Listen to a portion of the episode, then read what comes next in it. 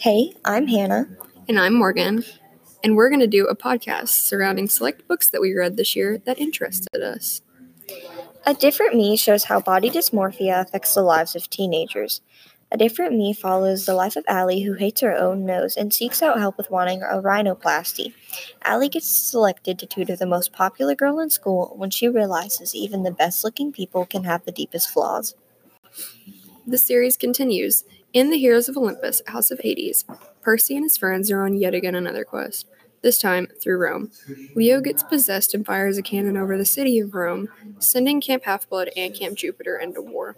Athena gets in touch with her daughter for revenge against the Romans. Now, Percy and Annabeth are in Tartarus and they're racing for the gates, trying to close them before the monsters and Gaea get out.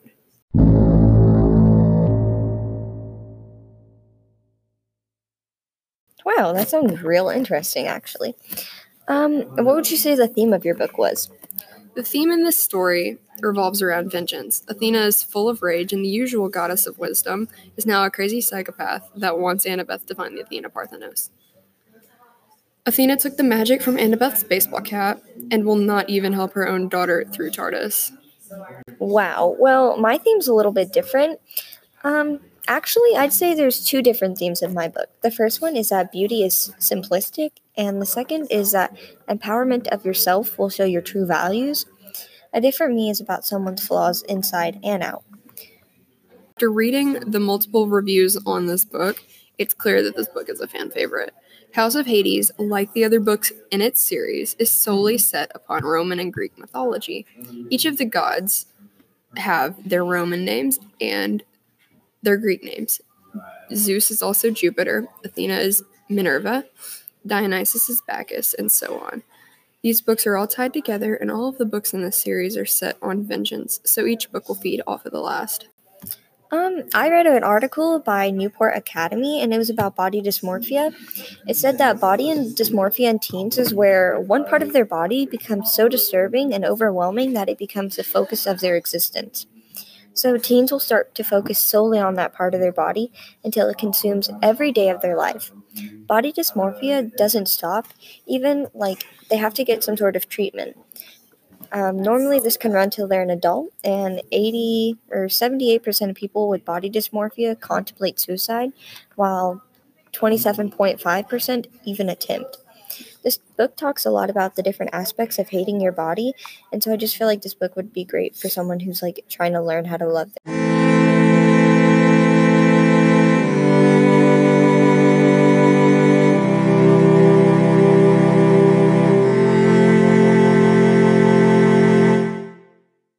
Yourself. I have quite a few questions for you now. All right, lay them on me.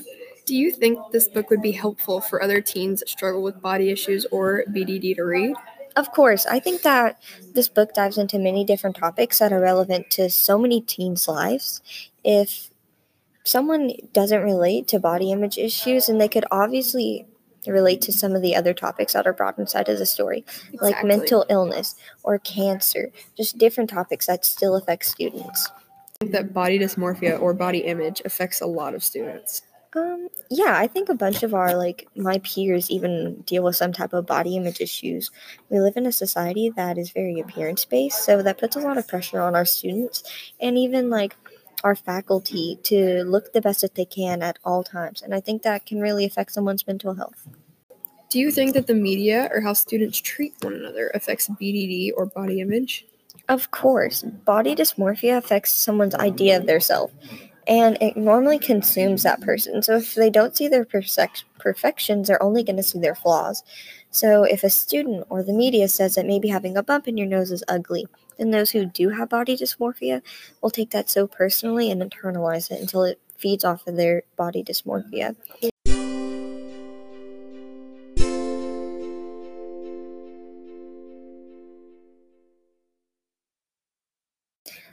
Hmm. So, do you think that your book actually has like ties to like true Roman and like Greek mythology, or? Well, Rick Riordan does always talk about his Roman and Greek mythology. I do think that they do.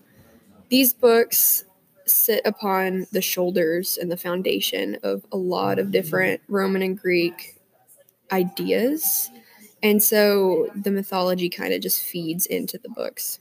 Wow. Do you think? Yeah. Um, do you think that your book is good for younger ages? It seems really interesting. So, who would you recommend it to? This book is suited best for early teens, but it ties around kids that are 10 to 16 years old. This book is a personal favorite of mine, even when I was 8 or 9 years old, so I do think this book is suitable for children of the younger age group. Wow. Um, so obviously my book surrounds a lot of like body like issues, but what's the main problem in your book? What are your characters facing? These characters are facing the goddess of Earth. They're basically working against the clock to trap all the monsters and their mother into Tartarus before time runs out. Oh wow. So um is there any more questions? I don't think so. Alrighty, well then I think that's all the time we have. Peace.